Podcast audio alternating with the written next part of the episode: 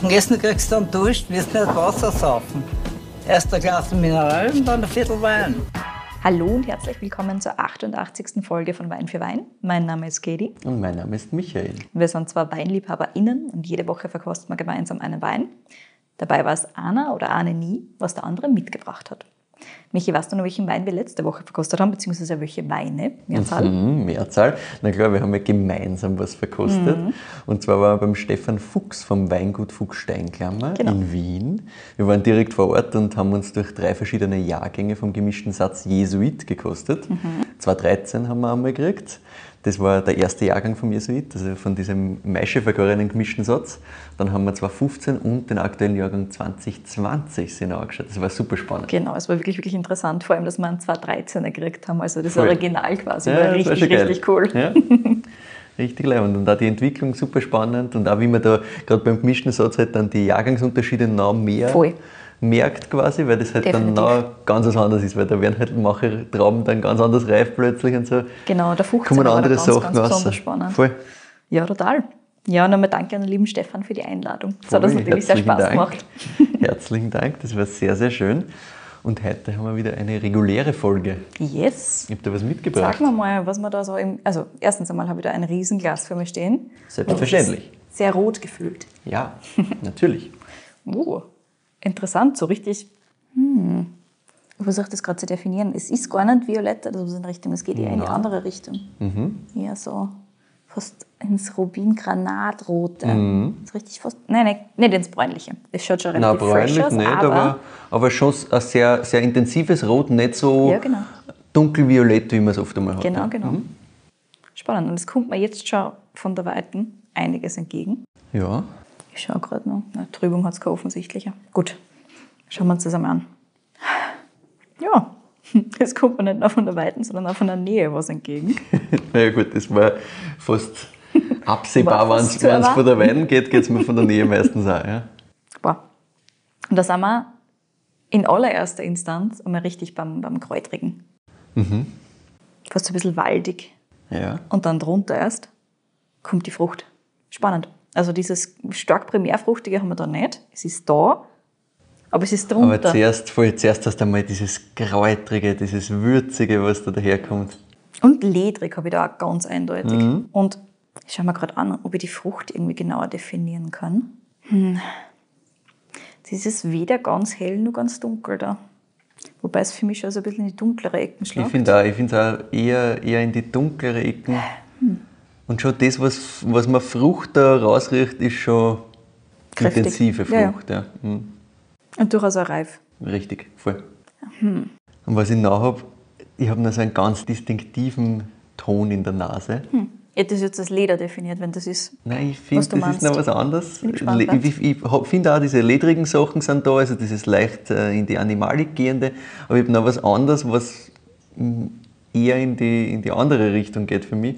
Hm, spannend. Ich habe nur so was, was für mich vom Kräutrigen her jetzt hm. wieder so ein bisschen Richtung Anis schlagt. Ja, da gebe ich dir vollkommen recht. Also Aber das ist nicht das, was du willst. Nein, nein, absolut spannend. nicht. Jetzt bin ich gespannt, was du nur in der Nase hast. Also das ist das, ist immer so, wenn man das erste Mal reinriecht, dann hat man so einen Ton, der einen halt gleich auffällt und mhm. dann gibt es ein paar Töne, da braucht man länger. Ja, genau. Du warst jetzt gleich bei dieser Würze, da bin ich voll bei dir, mhm. aber das ganz erste beim Einriechen für mich, mhm. was mir sofort in die Nasen gekommen ist, war dieses fast so ein bisschen scharfe, kühle, fast so graffitige. Das habe ich voll. Macht Sinn.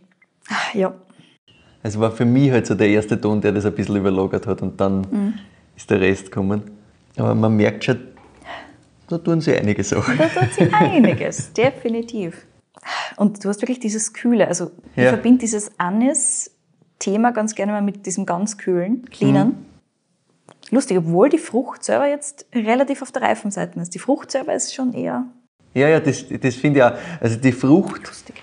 grundsätzlich wirkt reif, wirkt ein bisschen wärmer von dem, wie es mhm. daherkommt.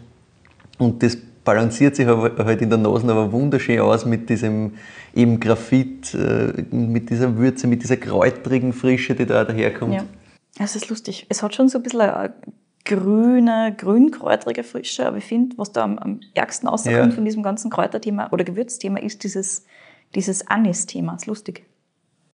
Aber ich finde auch so ein bisschen, so ein bisschen was grün-frisches, also so Ja, so mentholig in die Richtung. mentholige Geschichten, genau. Genau. Das passt jetzt zusammen. Na gut, Nimm mal einen Schluck. mal einen Schluck. Am Gaumen hast du dieses Graphit-Thema relativ intensiv. Mhm.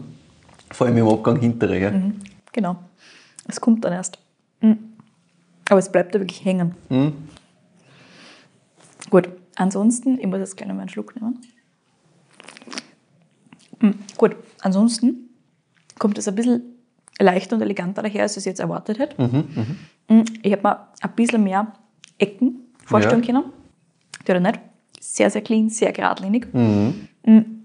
Tannin auch eher auf der feineren Seite als auf der brachialen breiten Seite. Mhm. Säure haben wir. Ja, ja.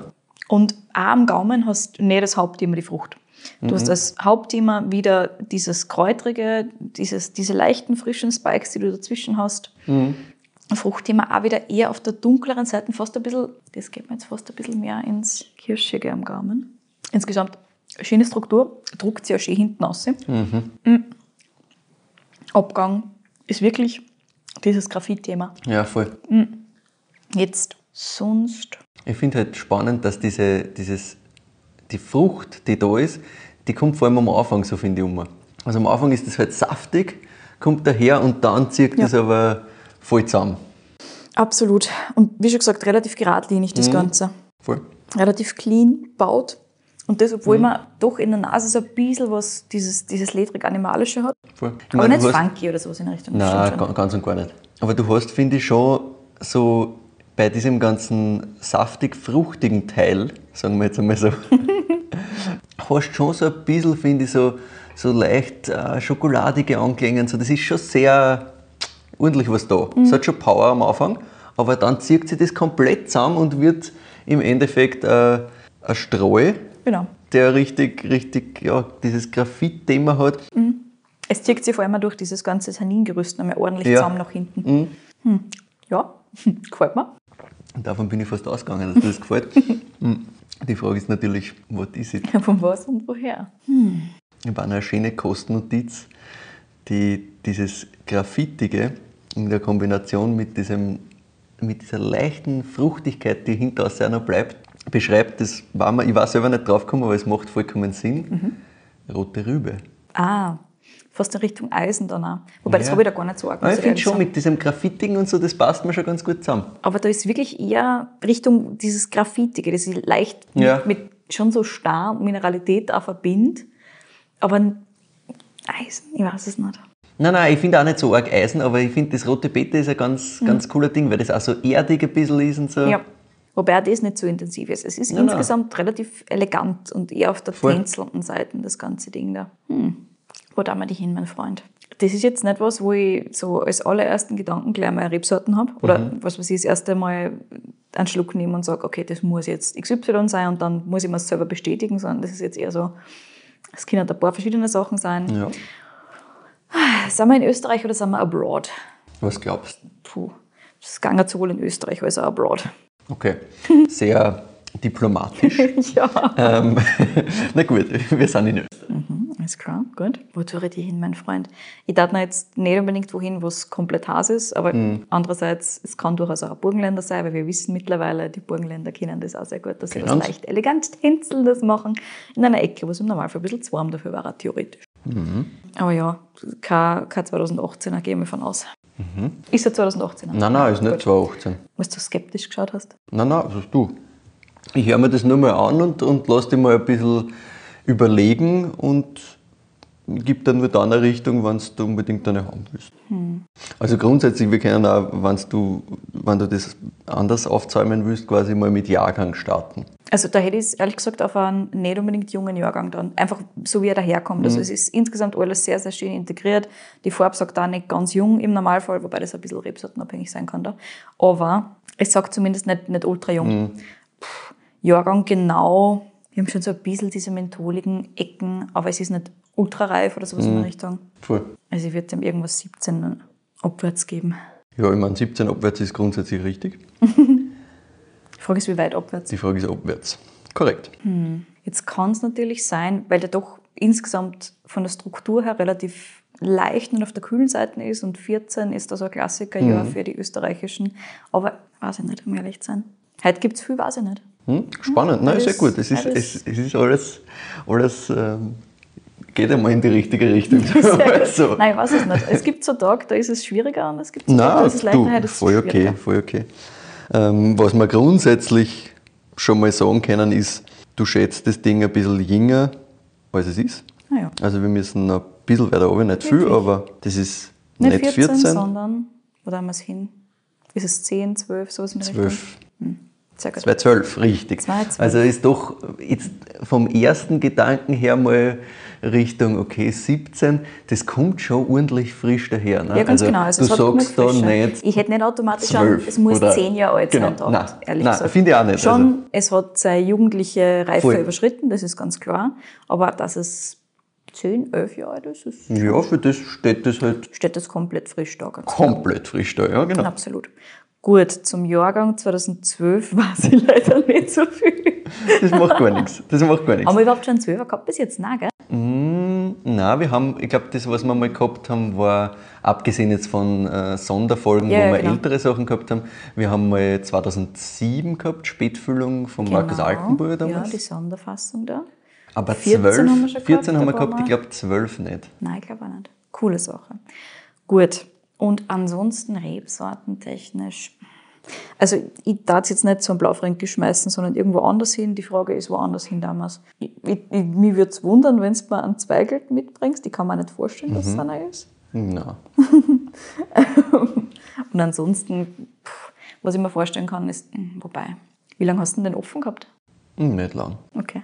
Jetzt kommen so langsam ein bisschen kokosige Noten rein. Ja, der wird sich sicherlich im, im Laufe dieser Folge noch ein bisschen verändern. Mhm. Ja, Aber ist auch gut so. Was er noch alles Kann man ein bisschen wird. spielen. Und gut, rebsortentechnisch stören wir wirklich hart. Wie schon gesagt, es gibt nichts, wo es jetzt hundertprozentig eine Hand hat. Ist es ein Blaufränkisch oder nicht? Natürlich ist das Blaufränkisch. Okay. Es ist relativ leicht von der Struktur her, aber andererseits, voll. er hat da schon zehn Jahre aber gehabt. Aber schon zehn Jahre alt, ja, voll. Mhm. Deswegen, dieses ganze Tannin-Thema ist halt da sehr auf einem feineren Gerüst, sagen wir voll. mal so. Ist es. Ich muss schon ein bisschen lachen, weil das war in seiner Jugend sicherlich nicht so. Behaupte jetzt mal, ohne Ach, es ja. natürlich verkostet zu haben, weil mhm. 2012 kannst du mich weintechnisch ja, natürlich Ahnung. sonst wo hinführen. Aber wenn man so von Produzent hier jüngere. Jahrgänge anschaut, dann weißt du, das ist nicht ganz so Tannin leicht oder wie auch immer. Jetzt bin ich sehr gespannt, wo wir sind. Gut, das heißt, wir sind im Burgenland. Wir sind im Burgenland, ähm, selbstverständlich. Sind wir im Mittel- oder im Südburgenland oder sind wir doch eher im Norden? Wir sind doch eher im Norden. Und bei wem kann man im Norden noch sein? Mit wem haben wir noch nicht geredet? Oder wer war noch nicht in unseren Folgen? Das ist natürlich immer ein bisschen unfair, weil das jetzt Leute ausschließt, die wir schon gehabt haben. Es wäre immer viel spannender, wenn, wenn das möglich wäre, da einfach was eine zum Snicken, was wir schon mal gehabt haben. Ist es nicht, keine Sorge. Mhm, mhm. Ab und zu snicken wir uns auch selber was ein, indem wir Winzerinnen Folgen machen. Ja, das stimmt. Sehr optimal, meiner Meinung nach. Aber. Was soll ich da sagen? Ja, ich glaube, was du musst mir sagen, halt mhm. schwierig. Alles gut. Wir sind in Rust im Burgenland, falls mhm. dir das ein bisschen weiterhilft. Nein, sag mal so. Okay. Weingut Ernst Triebaumer. Doch bei den Triebbaumers? Ja. Ah, ich habe schon überlegt. Deswegen habe ich gemeint, wenn du an Triebaumer Weine genau. jung denkst, und bei die sind Tipp, ja dafür gemacht. Genau, bei dem Tipp habe ich schon überlegt. Langstreckenläufer zu sein. Ich habe dann gedacht, hm, Leiterberg, Leitergebirge, Gois, wer kann das sein? Mhm. Was natürlich überhaupt nicht zu den Triebbaumers da drüben passt. Nein, nein, das ist tatsächlich äh, Weingut Ernst Triebaumer. Sehr cool. Ich meine, gut, hat auch fallen müssen. Ja, hat fallen müssen, genau hat fallen müssen, nachdem es eines der legendärsten Rotweingüter in Österreich ist, wenn man so will. So ist es. Wir haben da aber nicht den legendärsten Wein, sondern den kleinen Bruder, wenn man so will. Marienthal. Marienthal ist die ganz große und dann haben Geschichte wir, und warte, lass mich, daneben mich. steht, ah, jetzt musst du überlegen. Ich sollte das wissen. Natürlich, du solltest das wissen, du hast es auch schon getrunken, das weiß ich ja, definitiv. Ja, eben, deswegen. Das ist natürlich Oberer Wald. Oberer Wald, ja gut. Genau. genau. Aber haben wir schon gehabt. Die Triebaumer selbst sagen, eigentlich ist das ein Level, Mariental und Oberer Wald. Also mhm. Also diese Abstufung, die da so ein bisschen in dieser Legendenbildung, und wir kommen da auch noch drauf, warum, für einen Kunden mache ich es mal vielleicht so wahrgenommen wird, die gibt es für sie eigentlich überhaupt nicht, weil sie sagen, das sind zwei unterschiedliche Charaktere und die stimmen ihnen vollkommen zu. Mariental ist halt einfach der bekanntere. Genau. Aber beginnen wir mal bei der Geschichte des Weinguts. Müssen wir ordentlich zurückgehen. Die beginnt nämlich 1691. Oh. Seit damals gibt es die Familienrust. Der älteste Vorfahre ist als lutherischer Religionsflüchtling von der buckligen Welt in Niederösterreich nach Rust ins Burgenland geflüchtet und hat dort eine Weinbauerstochter geheiratet. das ist eine super Vorgeschichte. Seit damals ist also Weinbau in einer gewissen Form hm. wirklich ein Thema. So richtig bekannt geworden ist die Familie allerdings erst, wie sie sich dann komplett auf den Weinbau konzentriert haben. Davor war es natürlich ganz klassisch, gemischte Landwirtschaft. Dieser Schritt dann zum Winzerdasein, der beginnt dann mit der namensgebenden Generation vom Ernst Triebaumer mit seiner Frau, der Grete. Mhm. Heute führen die Söhne, der Herbert und der Gerhard, den Betrieb. Und mit dem Gerd habe ich im Vorfeld der Folge so ein bisschen geplaudert. Und bevor wir zur Geschichte von den zwei kommen, müssen wir zuerst einmal den Aufschwung vom Weingut Triebaumer verstehen. Weil wie die zwei Söhne eingestiegen sind, war das Weingut schon österreichweit bekannt. Dass das so kummer ist, hat ganz viel mit dem schon angesprochenen Blaufränkisch Mariental zu tun. Yes. Und zwar war vor den 1980er Jahren Österreich als Weinbauland ja vor allem für Weißwein und natürlich für Süßwein sehr bekannt. Gerade in Rust, Rustausbruch, komplettes Süßweinmecker. Und der Vater vom Ernst Triebaumer, also nochmal eine Generation Retour, der hat immer schon gern Blaufränkisch getrunken. Deswegen hat es im Weingut Triebaumer auch immer Rotwein und eben viel Blaufränkisch gegeben. Das heißt, da kommt diese Liebe zum Blaufränkisch schon mal her, die ist doch auch schon mehrere Generationen alt. Yes. Das wirtschaftliche Fundament war damals aber ganz klar der Süßwein in der Region. Ja, also kein Thema. Aber der Vater von Ernst Trieber war damals mit seinen Rotweinambitionen halt quasi Ausreißer. Ja, also Rotweine und die Blaufränkisch, die waren damals schon sehr rustikal und säurebetont. Sie haben sie allerdings nicht so gut verkauft. und wie der Gerhard selber sagt, die Zeit war damals halt einfach noch nicht reif dafür. Der Ernst Triebhammer selbst hat das aber weitergeführt, weil er das halt auch Leibern gefunden hat. Und dann ist zu einem Backenschlag gekommen. Das sagt der Gerhard selber am Telefon auch so. Von Legende und so will er nicht ganz reden, das ist auch ein bisschen zu übertrieben dann. Aber kann man, glaube ich, schon so nennen als Außenstehender. Durchaus. Ja, weil den, den Blaufränkisch Marienthal aus dem 1986er Jahr der hat das alles ausgelöst. Yes. Wie ist das gegangen? Also es hat 1988 in Wien eine große Verkostung gegeben, österreichische Rotweine für eine Prämierung von einem Weinmagazin und die Jury hat halt alles verkostet und dann hat ein Jurymitglied gesagt, das war jetzt alles ganz gut, aber da gibt es in Österreich Besseres. Gemeint war natürlich der Blaufränkisch Marienthal vom Ernst Triebaumer. Und die haben damals in Rust angegriffen tatsächlich von dieser Verkostung. Es war eine Abendveranstaltung, also war schon 10 Uhr auf die Nacht. Und der Ernst Triebamer selber war gar nicht da. Der hat selber einen Termin gehabt. Ah ja. und seine Frau hat abgekommen und die haben gesagt, ja, sie brauchen jetzt ein paar Flaschen vom Marienthal 86. Und sie hat die Flaschen geschnappt und ist nach Wien gefahren. Also ist doch ordentlich. Stunde, ein bisschen drüber naja. mit dem Auto. Also so einfach ist es nicht, aber passt schon. Kann man schon mal machen um 10 Uhr auf die Nacht, wenn halt da das gefordert wird quasi. und die Jury hat den Wein halt dann auch noch verkostet und haben ihn als besten Wein bewertet, obwohl er eigentlich gar nicht in der ganzen Verkostung war. Du musst einfach anrufen und sagen, jetzt bring uns noch gar ran, wir brauchen einen Gewinner. Ja, ja, genau, so quasi. Ja. Sie, sie hat die Flaschen hingebracht und die haben gesagt, ja, okay, gut. Der, hat halt gewonnen. Der Typ aus der Jury hat recht, das ist halt wirklich geiler. Tja. Das ist schon eine geile Geschichte. Und das war halt der Start quasi. Das ist dann weitergegangen, dass auch in ein paar internationale Blindproben der Blaufränkisch Marienthal halt gegen bekannte Weingüter weltweit sehr, sehr gut abgeschnitten hat und war sozusagen auch ein Auslöser für den ganzen Rotweinboom in Österreich und für Blaufränkisch als Top-Rebsorte. Mhm. Ja.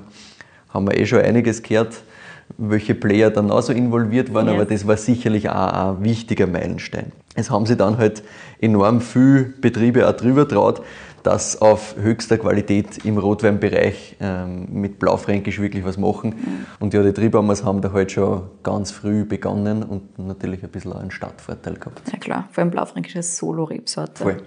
Ohne irgendwas genau. Merlot, Ohne irgendwie internationale Begleitung quasi. Genau. Voll. Naja, und der Gerhard und sein älterer Bruder der Herbert sind, wie der Gerhard selber sagt, vom Elternhaus schon sehr, sehr stark geprägt worden. Also den Zugang zur Natur, der heute ganz, ganz wichtig ist, auf den wir noch näher eingehen werden, den haben sie schon von daheim damals mitgekriegt. Also da ist immer so gearbeitet worden, dass man der Natur ihre innere Stabilität lässt. das zulassen muss und mit der Natur arbeiten muss und nicht dagegen. Also diese Werte, die sie heute halt wirklich komplett verkörpern, die hat schon in der Kindheit gegeben. Heute sind sie halt wieder ein paar Schritte näher an dem Thema gemischter Landwirtschaft, wie es bei den Großeltern war mhm. und auch bei den Generationen davor natürlich. Aber grundsätzlich dieses naturnahe Leben und diese naturnahe Arbeitsweise, die ist ja halt wirklich in die Wiege gelegt worden. Sowohl der Gerhard als auch der Herbert haben allerdings nicht Winzer gelernt. Wirklich beide nicht? Beide nicht. Nein. Ah. Der Herbert, wie gesagt, der Ältere, der hat zuerst einmal Elektrotechnik gemacht. Ah, praktisch, brauchst du mhm. Und zwar nicht aus dem Grund, dass er nicht Winzer hat werden wollen, sondern einfach, dass damals in den späten 80er noch nicht so ausgeschaut hätte, als könnte der Betrieb wirklich zwei Familien ernähren. Ah, okay. Das war einfach ganz am Start quasi von dem, wo dann dieser erste Erfolg quasi wirklich durchschlagend war und wo es dann wirklich losgegangen ist. Mhm. Und das war einfach halt noch nicht so klar. Es ist aber dann fast gleichzeitig mit dieser Verkostung 1988 ein Aufschwung gekommen, eh klar. Und der Herbert ist dann nach seiner Lehre, also nach der Ausbildung, zurück in den Betrieb nach Hause gekommen. Mhm. Der Gerhard hat ebenfalls nicht Winzer gelernt. Da hat es auch noch Kassen, du musst zuerst einmal einen ordentlichen Beruf lernen ah, ja. und dann kannst du immer noch Winzer werden. Okay. Also dieses klassische, lernst du mal was, bevor du einfach nur alles in die Richtung, die wir eh schon kennen, quasi machst, lernst du mal was Neues. Also wie beim Hans-Peter Ziereisen. Genau. Hat mich was sehr, und dann kannst du Winzer Genau, hat mich sehr an diese Ziereisen-Geschichte mhm. erinnert. Und so ist der Gerhard Tischler geworden. Hat seine das Lehre erinnert mich wirklich sehr an die Ziereisen. Ja, ja. hat die Lehre auch bis zum Gesellen gemacht. Mhm. Und nach dem Zivildienst war aber dann doch klar, dass er auch in den Betrieb daheim einsteigen will. Mhm. Im Vergleich zu seinem Bruder hat er dann aber noch ein Praktikum eingeschoben. Ah, ja. Und zwar beim Weingut Ummertum in Frauenkirchen. haben wir in Folge 54 behandelt, also das kennen wir auch schon. Und danach ist er dann daheim eingestiegen. Das war dann im Jahr 2001. Damals ist das Weingut auch noch in einer Wachstumsphase gewesen. Heute sind wir so bei 18 Hektar und die Fläche passt auch sehr, sehr gut, so wie sie ist. Aber 90er und 2000er, da war so richtig Wachstum angesagt, weil da hat sich einfach viel da. Aber jetzt sagt der Gerhard auch selber, das passt so wie es ist. Also sind absolut nicht mehr in einer Wachstumsphase. Das ist erledigt für sie. Ja. In die kommenden Jahre wird es auch sicherlich keine Vergrößerungen geben. Naja, und der Gerhard und der Herbert führen heute das Weingut gemeinsam. Es hat nie so einen klassischen Übergang gegeben. Ja. Also der Gerhard hat gesagt, es war einfach so, dass der Papa immer, wenn er gemerkt hat, in einem Bereich fühlen sich die zwei Brüder wohl und da passt alles, hat er sich zurückgezogen. Und hat gesagt, na passt, ist ich, ihr kennt das eh schon, brauche ich mich nicht mehr einmischen. Das also klingt also sehr, ja sehr, sehr, sehr sinnvoll, fluid. Ja. Super. Voll. Es war immer so, dass, dass sie machen haben können, wie sie wollen. Es hat eigentlich nicht wirklich Diskussion gegeben, sagt er, weil im Großen und Ganzen haben sie gewusst, in welche Richtung es gehen wollen. Mhm. Der Gerhard sagt schon, natürlich wird gestritten und diskutiert, das gehört dazu. Aber sie haben trotzdem sehr, sehr freie Hand gehabt, in welche Richtung sie zwar gemeinsam das alles machen wollen. Mhm. Und die zwei Brüder, unterstützt von einer Frauen, der Stefanie und der Claudia, führen den Betrieb heute und die Aufteilung ist im Endeffekt sehr locker, wie er sagt, weil sie haben eigentlich alle die gleichen Werte und Ziele. Also das, das passt schon in diesem Familienverbund sehr, sehr gut zusammen. Sie haben alle, wie er sagt, ein sehr hohes Breitenwissen, interessieren sich für sehr, sehr viele Bereiche und arbeiten auch in alle Bereiche der Herbert zum Beispiel ist halt im Weingarten mehr für den Boden und für die Bodengesundheit zuständig. Das ist halt so ein bisschen sein Spezialgebiet, wenn man so will. Beim Gerhard ist mehr Pflanzenschutz. Aber sie arbeiten auch wirklich alle händisch im Weingarten. Das ist ja ganz, okay. ganz wichtig, dass das tatsächlich über alle geht. Also genauso Partnerinnen, äh, die da involviert sind, mhm. alle miteinander. Also nicht der klassische Split einmal Weingarten und Nein, gar nicht. Keller, gar nicht. Im Köller ist es so, da ist schon mehr der Gerhard, der, der ähm, die Sachen übernimmt. Aber auch da ist es so, wenn mehr los ist, ist halt der Herbert dann natürlich auch viel im Köller dabei. Also so einen klassischen Split gibt es nicht so, sondern es sind mehr so Spezialgebiete, was halt einen besonders taugt, wo er sich noch mehr eintigert.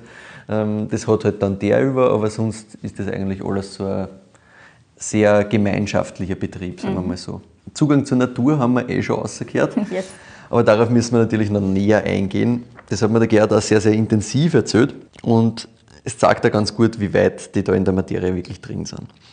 Schafe im Weingarten zum Beispiel, das haben wir jetzt schon öfter gehört. Ist im Moment ja auch ein bisschen hip und alles. sind auch süß. Sind süß, vollkommen. Also ich beschwere mich nicht. Aber der Gerhard sagt, ja, das ist halt wirklich Zurückbesinnung auf die Wurzeln, weil du mhm bist in einer ganzheitlichen Landwirtschaft und brauchst natürlich auch Tiere.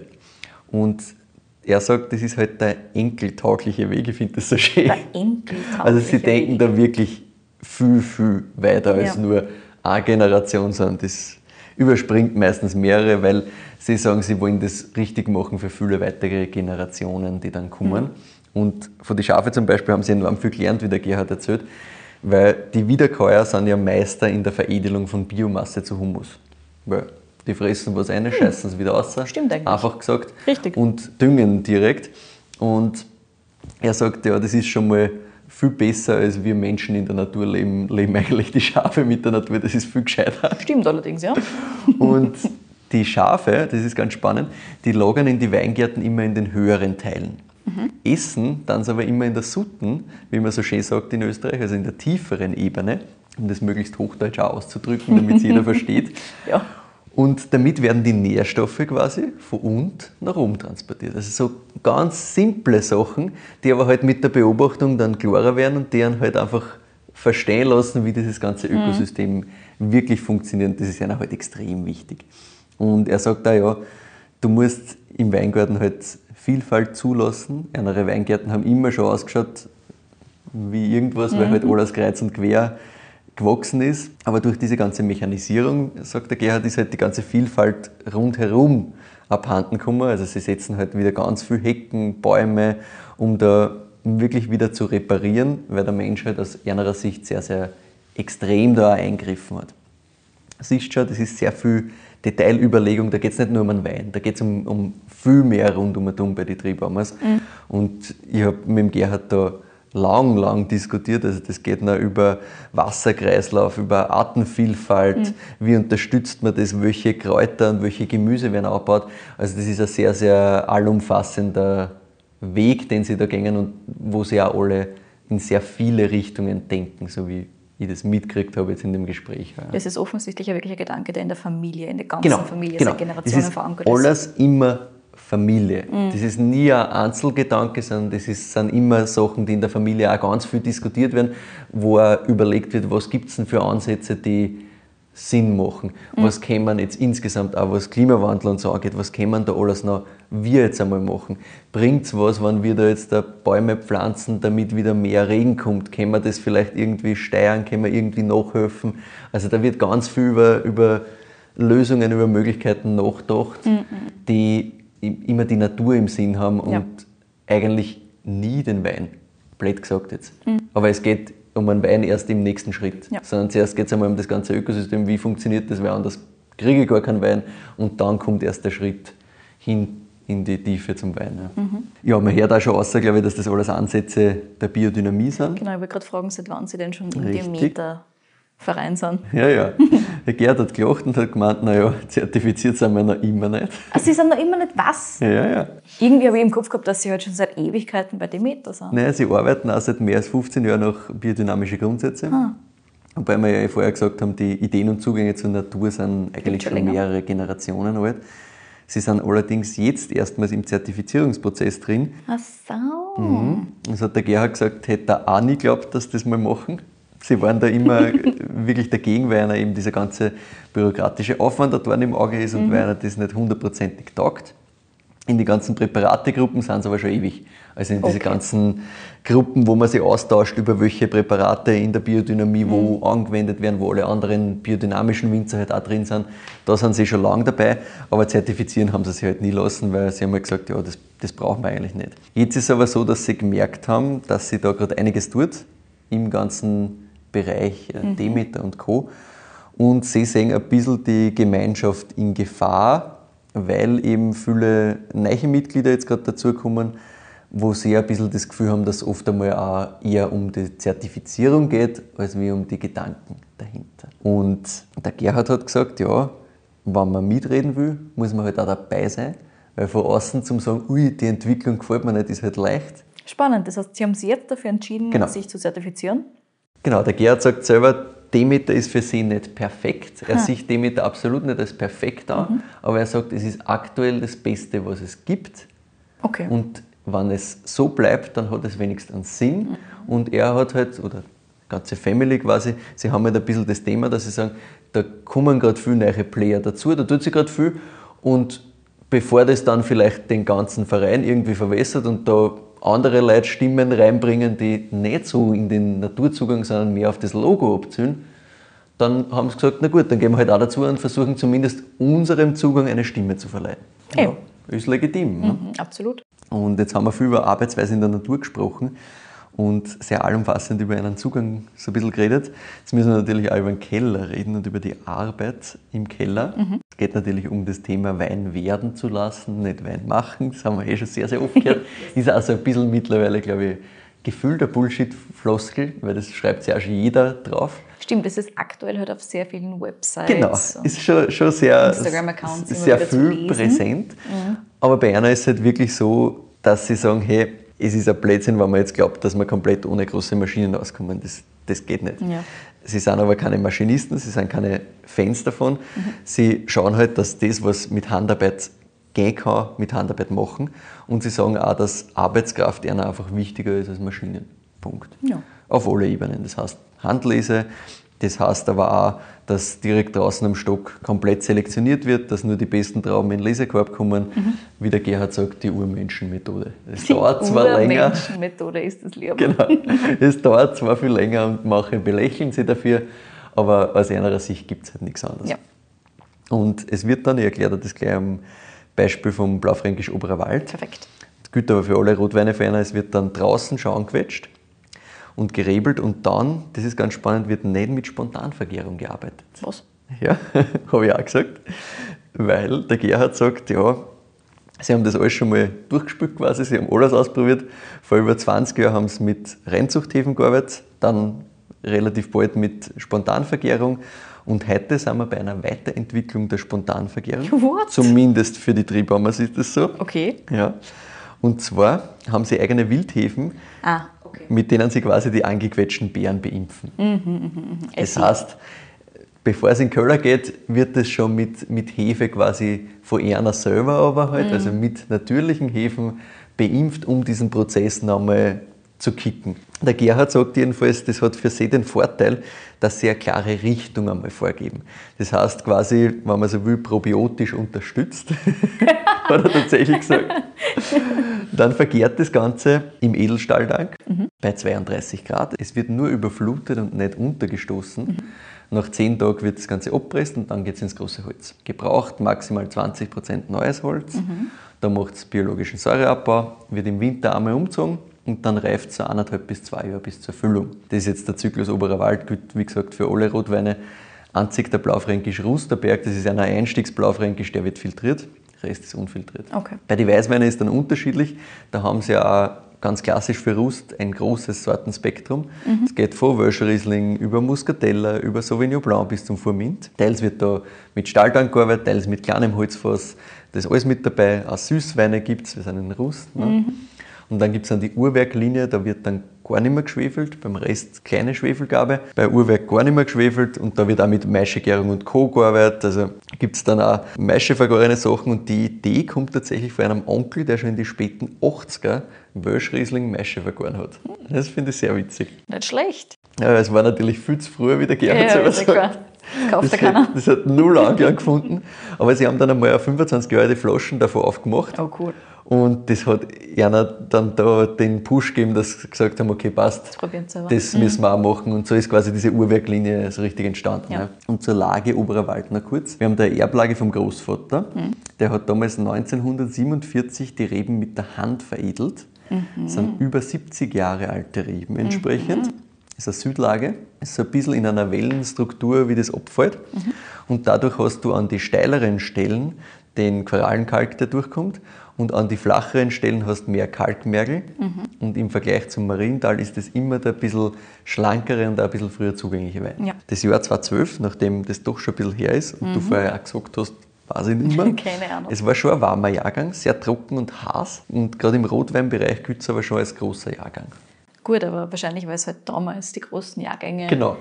Wo, wo das die halt trocken und heiß Ja, sind. sicher, damit, halt, damit es halt gescheit ausreift und sich gut ausgeht. Ja. Dafür ist das natürlich super elegant. dann. Voll, voll. So, und bevor ich dann noch ein paar Fakten über das Weingut Ernst Triebaumer erzähle und natürlich noch ein paar Geschichten mitbringe, darfst du dabei überlegen, wie du diesen Wein bewertest. Und ich sage noch, wo du den Wein kaufen kannst. Ja, bitte. Ich habe nämlich die Folge extra jetzt gemacht, weil es gerade gute, reife Sachen am Markt gibt. Weil, wie wir vorher gesagt haben, jung sind die Triebaumer Blaufränkisch halt immer sehr heavy. Also haben eine ordentliche Struktur und kommen immer schon Genau. sehr kämpferisch heavy, daher. sondern kämpferisch. Genau. genau. das. Und die sind halt mit Reife halt dann wirklich leibend. Die sind auch dafür gemacht. Also das, das, ist auch ganz klar der Ansatz. braucht Genau. Jahre, Richtig. um trinkbar zu sein. Richtig, so ist es. Und das ist auch ganz klar der Ansatz. Und deswegen gibt es bei einer auch immer wieder Releases, die relativ spät dann rauskommen. super, ja. Mhm. So wie eben Oberer Wald 2012. Also das ist bis 22 bei einem Weingut gelegen und jetzt dann verteilt worden. Mhm. Und jetzt ist halt total am Level. Genau, Super. jetzt ist es halt perfekt am Level. Das war für sie halt auch der Punkt. Sie haben geschaut, wann kommt das so richtig Mhm. auf den Level, wo es perfekt trinkbar ist. Passt, da kommt es raus.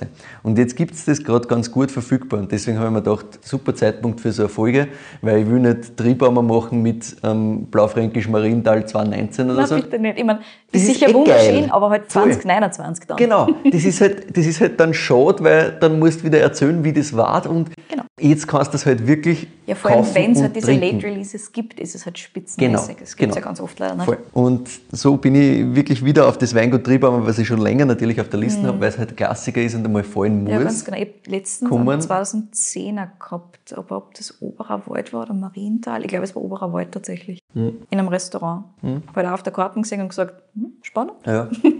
ja, ist richtig leibend. Und eben Oberer Wald 212 gibt es jetzt gerade gut. Mhm. Genauso übrigens wie Marienthal. Auch Marienthal gibt es gerade 212 äh, heraus. Ich habe mit dem Gerd auch diskutiert, was ich nehmen soll. Mhm. Und er hat gesagt, das ist wurscht, die sind beide gerade richtig geil. Aber grundsätzlich ist es halt so, dass Marienthal eh diese Riesenstory hat. Oberer Wald ist was, was eigentlich ein bisschen gepusht gehört, weil Es eigentlich ist genauso geil. Preis-leistungstechnisch halt einfach Genau, spitze. weil es kostet halt ein bisschen weniger. Auch aufgrund dieser Nachfrage natürlich, Ja. weil Marienthal ist halt durch die Legendenbildung, wenn man so will, ist es halt noch viel ärger gepusht. Mhm. Deswegen ist das Preis-Leistung ein Traum. Das gibt es gerade äh, zum Beispiel bei Weinfurore, aber auch bei Wein und Co. zum Beispiel gibt es gerade 212. Es gibt es bei einigen Händlern gerade um die 40 bis 50 Euro. Also das ist je, nach, je nach Händler und das ist halt ein super Preis dafür, dass du da Das perfekt reifen Blaufränkisch hast, der halt jetzt gerade saugeil ist. Mhm. Genau. Ja, jetzt darfst du mal sagen, wie du den findest und dann geht's weiter. Ja, super finde ich. Ja, das glaube ich ja. Genug gesagt. Super, ja. ja. Und nochmal, also dafür, dass du mir gerade erklärt hast, dass 2012 doch ein eher warmes Ja, ja. oder durchaus warmes Jahr Voll. war. Super, super. Ich meine, du Ja, merkst es halt, war richtig du warmes hast Jahr. schon Ja. eine schöne Reife drinnen in der Frucht, aber ansonsten ist das ganze Ding einfach extrem Mhm. elegant. Kommt richtig schön daher. Und du hast da jetzt noch eine Säurestruktur, die doch da ist, Voll. genug um das Ganze hochzuhalten und das halt nach 10 auf Jahren. Das Ja. ist halt spitze. Und auch das Tannin ist halt jetzt gerade richtig schön. Tannin ist Ja, genau dort, wo es hin soll. Voll. Nämlich so richtig, also wirklich auf der, auf der feineren Seite. Ja. Spannend. Und Voll. Dass das draus wird, finde ich noch immer so Das was ist, von das cool. ist so geil, ja. Dass dir das Weil- ausgeht, dass dieses, weil wenn man es einmal getrunken hat oder wenn man mal die, die aktuellen Jahrgänge verkostet hat ähm, von den Triebbaumers, du weißt, das Tannin beißt. Das, Das ist beißt sich fest und das- hält, hält genau. mal am Gaumen alles fest. Genau. Also und das dass ist das schon, dem wird, halt schon richtig cool. Voll. Ja. Aber deswegen hast du halt auch wieder den Vorteil durch das Ganze. Ne? Das steht halt jetzt so mega frisch daher. Das glaubst du halt nicht, dass das Mhm. 12 ist. Ganz genau. Hm. Also so generell auch Frucht und so weiter und so fort. Es ist alles, wie du gerade gesagt hast, genau dort, was Ja. hin soll und halt wunderbar trinkbar. Voll. Also wirklich schöner Trinkfluss und so weiter und so fort. Dafür braucht es halt diese Lagerzeit, spitzenmäßig, dass da diese Late Releases gibt. Preis-leistungstechnisch natürlich mit 40 bis 50 Euro absolut optimal. Was willst du mehr? Ja, und wir sind da natürlich bei den Rotwein-Top-Bewertungen dabei, meiner Meinung nach. Also Ja. irgendwo zwischen einer 9,5 und einer 9,7 würde ich mir einpendeln. Das ist richtig cool. Ja, ich hätte auch gesagt, also 9,6, 9,7, irgendwo so in die Richtung. Genau. Das ist schon, das ist schon mega. 9,6 ist spitzenmäßig Ja. fertig. Voll. Und das ist halt jetzt einfach wirklich, wirklich schön zum Trinken. Ja, absolut. Das muss dann immer liegen lassen, das, das, das passt perfekt, so wie es Ich ist. darf es jetzt trinken, ganz ehrlich. Voll. Das ist optimal. Hm. Sehr gut. Na gut, dann mache ich mal weiter. Ja, bitte. Ich erzähle einmal, wie viele Flaschen es pro Jahr gibt, damit man ein bisschen einordnen kann. Mhm. Wir haben da so 80.000 bis 90.000 Flaschen pro Jahr, davon Ja. fast 70% Blaufränkisch. Also Ja, ganz gut, klarer ist halt der Fokus. Fokus. Ja. Der Großteil der Weine wird weiterhin in Österreich verkauft. Sie haben so ungefähr 30% Export, wobei da das meiste erst in den letzten Jahren dazugekommen ist. Also mhm. Deutschland war immer schon gut. Das hat auch damals mit ähm, 86 und Marienthal quasi und diesem Hype funktioniert. Gleiches gilt für die Schweiz. Es ist spannend, dass Deutschland halbwegs funktioniert, weil Blaufränkisch ja, ja. in Deutschland halt trotzdem immer so ein bisschen. Natürlich. Ja, mit Nachsicht. Aber mit diesem, mit diesem Hype vom Marienthal ist es ja halt einfach rausgegangen ja, anscheinend. Halt. Also da ist wahrscheinlich dieser, diese Schwelle von, oh, das ist Blaufränkisch übersprungen mhm. worden, dann ist sie wahrscheinlich halt genau das ausgegangen. Ja. Also halt so die paar top, top Blaufränkisch steht funktioniert und alles andere wird dann eher so, hm, weiß ich nicht. Mhm. Wann dann, dann trinkt man halt Marienthal so quasi. Ja. auch nach Japan exportieren schon seit mehr als zehn Jahren. Mhm. Das habe ich auch nicht gewusst, finde ich auch spannend. Mhm. Sonst ist halt Holland, Belgien, USA so das Hauptthema in der Richtung. Also eh Märkte, die grundsätzlich bekannt dafür sind, dass sie aktuell gerade ganz gut Österreich einkaufen, sagen wir yes. mal so. Und ich muss auch noch einen Wein herausheben neben dem Blaufränkisch. Die sind natürlich gerade gereift eben sensationell, das haben wir eh schon besprochen. Mhm. Auch die Uhrwerksachen sind sehr, sehr spannend. Yes. Aber ich muss was anderes hervorheben, nämlich den Formint. Den kenne ich noch gar nicht. Ja, ich, ich schon. Ich, ich bin froh, dass ich, dass, ich, dass ich ihn kenne. Äh, es gibt keine 500 Flaschen davon. Ah, okay, deswegen. Kristallin heißt der Formint. Kristallin, okay. Und der ist einerseits natürlich mega mhm. und andererseits gibt es eine sehr, sehr lustige Geschichte dazu. Bitte. Pass auf. Der Herbert Triebaumer hat nämlich schon vor 20 Jahren Erfahrungen mit der Rebsorte gemacht, aber gar keine guten. Okay. Es war damals äh, weder eine gute Selektion, noch war der Standard richtig dafür und so hat der Herbert ein bisschen ein Trauma gehabt. und der Gerhard hat aber immer schon mal wieder geile Furmin getrunken, die ihm halt voll taugt haben und hat gesagt, ah. erst ich möchte eigentlich was irgendwie. machen. Genau. Okay, I Hat er halt die ganze Zeit segiert, dass doch wieder was mit Furmint machen und naja, irgendwann hat der Herbert halt nachgegeben und hat gesagt, ja passt, mach, aber sicher nicht auf meinen Grund. Damn, wirklich. Das Trauma muss tief sitzen. Voll. Und sie haben dann eine kleine Fläche mit blauem Portugieser dazu gekriegt. Die wollten es ursprünglich auf Blaufränkisch umveredeln. Ja. Aber dann hat der Gerhard gesagt, ja passt, das ist quasi neu und somit noch nicht dein Grund. da kommt jetzt der Furmin drauf. Und das hat zum Glück sehr gut funktioniert. Auch wenn der Gerhard selber sagt, ja, es ist schon extrem zart mit Furmin zum Arbeiten. Ja, gut. Haben wir schon Aber das Ergebnis, das Ergebnis mhm. ist wert. Also es ist richtig geil. Cool. Wo kriegt man das? Ja, gar nicht. Das ist ein bisschen das Problem. Es wird aber in Zukunft ein bisschen mehr davon geben. Mhm. Neben dieser kleinen Lage ist nämlich ein bisschen eine Brache. Da werden sie auch noch Formentreben pflanzen jetzt, weil sie halt gemerkt haben, dass da schon was geht und dass man ja. da schon was Geiles draus machen kann. aber kriegen ganz, ganz wenig. Ich habe es getrunken im Ratz und Sohn in Wien ah, ja, okay. vor einiger Zeit. Mhm. Da war es in der Weinbegleitung tatsächlich drin, war, war sehr, sehr geil. Aber es ist alles weg. Also keine Chance. Okay. Das war natürlich auch gleich meine Frage. Gibt es okay. da noch irgendwas? Ja, genau. Und er so, oh, da waren 500 Flaschen da, das kannst du gleich mal schminken. Apropos Zukunft, ich habe natürlich auch gefragt, was ansteht. Mhm. Und der Gerd hat gemeint, naja, noch mehr Bäume pflanzen. Mhm. Im Klimawandel wird es natürlich immer schwieriger. Ja. Da ist allerdings der Blaufränkisch eh noch die Rebsorte, die am besten mit den Extreme fertig wird. Auch im politischen Bereich hoffen die Triebhammers, dass sie endlich was tut. Mhm. Also auch da, man, man, sieht, das ist alles, wie gesagt, nicht auf Wein zentriert, sondern das ist viel breiter angelegt. Ja. Der Gerhard sagt, sie sind halt da ganz stark beim Thema Artenvielfalt und Bepflanzung dahinter, dass da mit gutem Beispiel vorangehen. Und es werden ihnen halt leider sehr, sehr viele Steine in den Weg gelegt, immer wieder.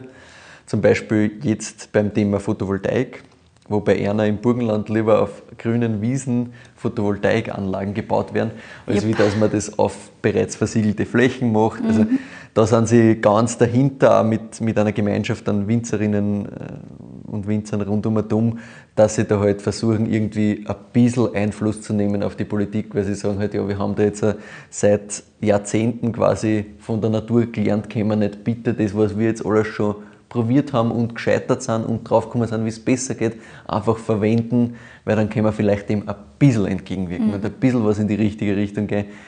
Es ist aber sehr mühsam, also da hat er sich auch recht aufgeregt, wie, wie zart das ist. Aber er hat gesagt, ja, sie bleiben dran, sie gehen mit, mit gutem Vorbild quasi voran, versuchen das in die Welt auszupushen und zu sagen, hey, uns ist eh klar, wenn wir jetzt dann nur auf unserem Grund quasi 100 Baum pflanzen, dann rettet das die Welt nicht. Aber vielleicht trauen sich dann ein paar mehr, das auch zu machen und verstehen vielleicht andere Zugänge, wenn sie es einfach auch sehen. Ja. Weil reden ist das eine, machen das andere. Ganz genau, du kannst eh nur bei dir selber anfangen. Genau, so ist es und das, das machen sie ganz, ganz stark. Und ja, man sieht, das Weingut Ernst Triebaumer und die ganze Triebaumer Family ist nicht nur was Wein betrifft sehr, sehr interessiert, sondern die leben wirklich einen, einen ganzheitlichen, naturverbundenen Ansatz von hinten bis vorn. Mhm. Und ja, das war meine, meine kleine Geschichte zu diesem Weingut und zu einem sehr, sehr schönen Wein. Definitiv, kann ich nur zustimmen. Sehr, sehr schöner Wein, super Story, die ich auch so in diesem Detail noch nicht gekannt habe. Natürlich Voll. kennt man halt die Triebbaumers.